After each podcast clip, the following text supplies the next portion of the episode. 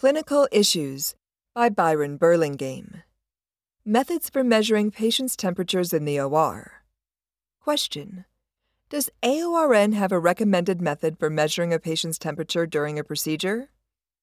Answer: according to the AORN, Guideline for Prevention of Hypothermia, the perioperative team should select the temperature measurement site and method collaboratively based on the requirements of the procedure, anesthesia type, anesthesia delivery method, accessibility of the body site for measurement, and invasiveness of the method.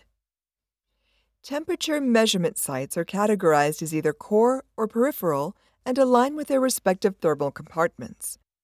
The core thermal compartment includes primarily the trunk and head and maintains a nearly constant temperature even in varying environments. The peripheral thermal compartment is composed of tissues that are located mostly in the extremities. The temperatures in these tissues are typically lower and vary more than the core body temperatures. Core and peripheral temperature measurement sites and their accompanying methods are listed in Table 2.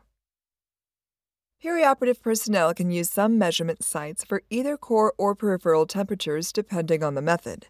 For example, zero heat flux thermometry, double sensor thermometry, and liquid crystal temperature strips all use a cutaneous site.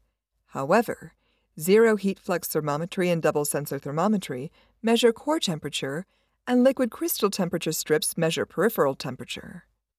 Perioperative personnel should use the same site and method throughout the perioperative continuum. However, because of the various levels of invasiveness of temperature measurement methods and care being administered, this may not be possible. For example, if the perioperative team decides to measure the patient's temperature interoperatively using an indwelling urinary catheter, this site would not be available preoperatively or postoperatively because the catheter is not placed until after induction and is removed before anesthesia reversal.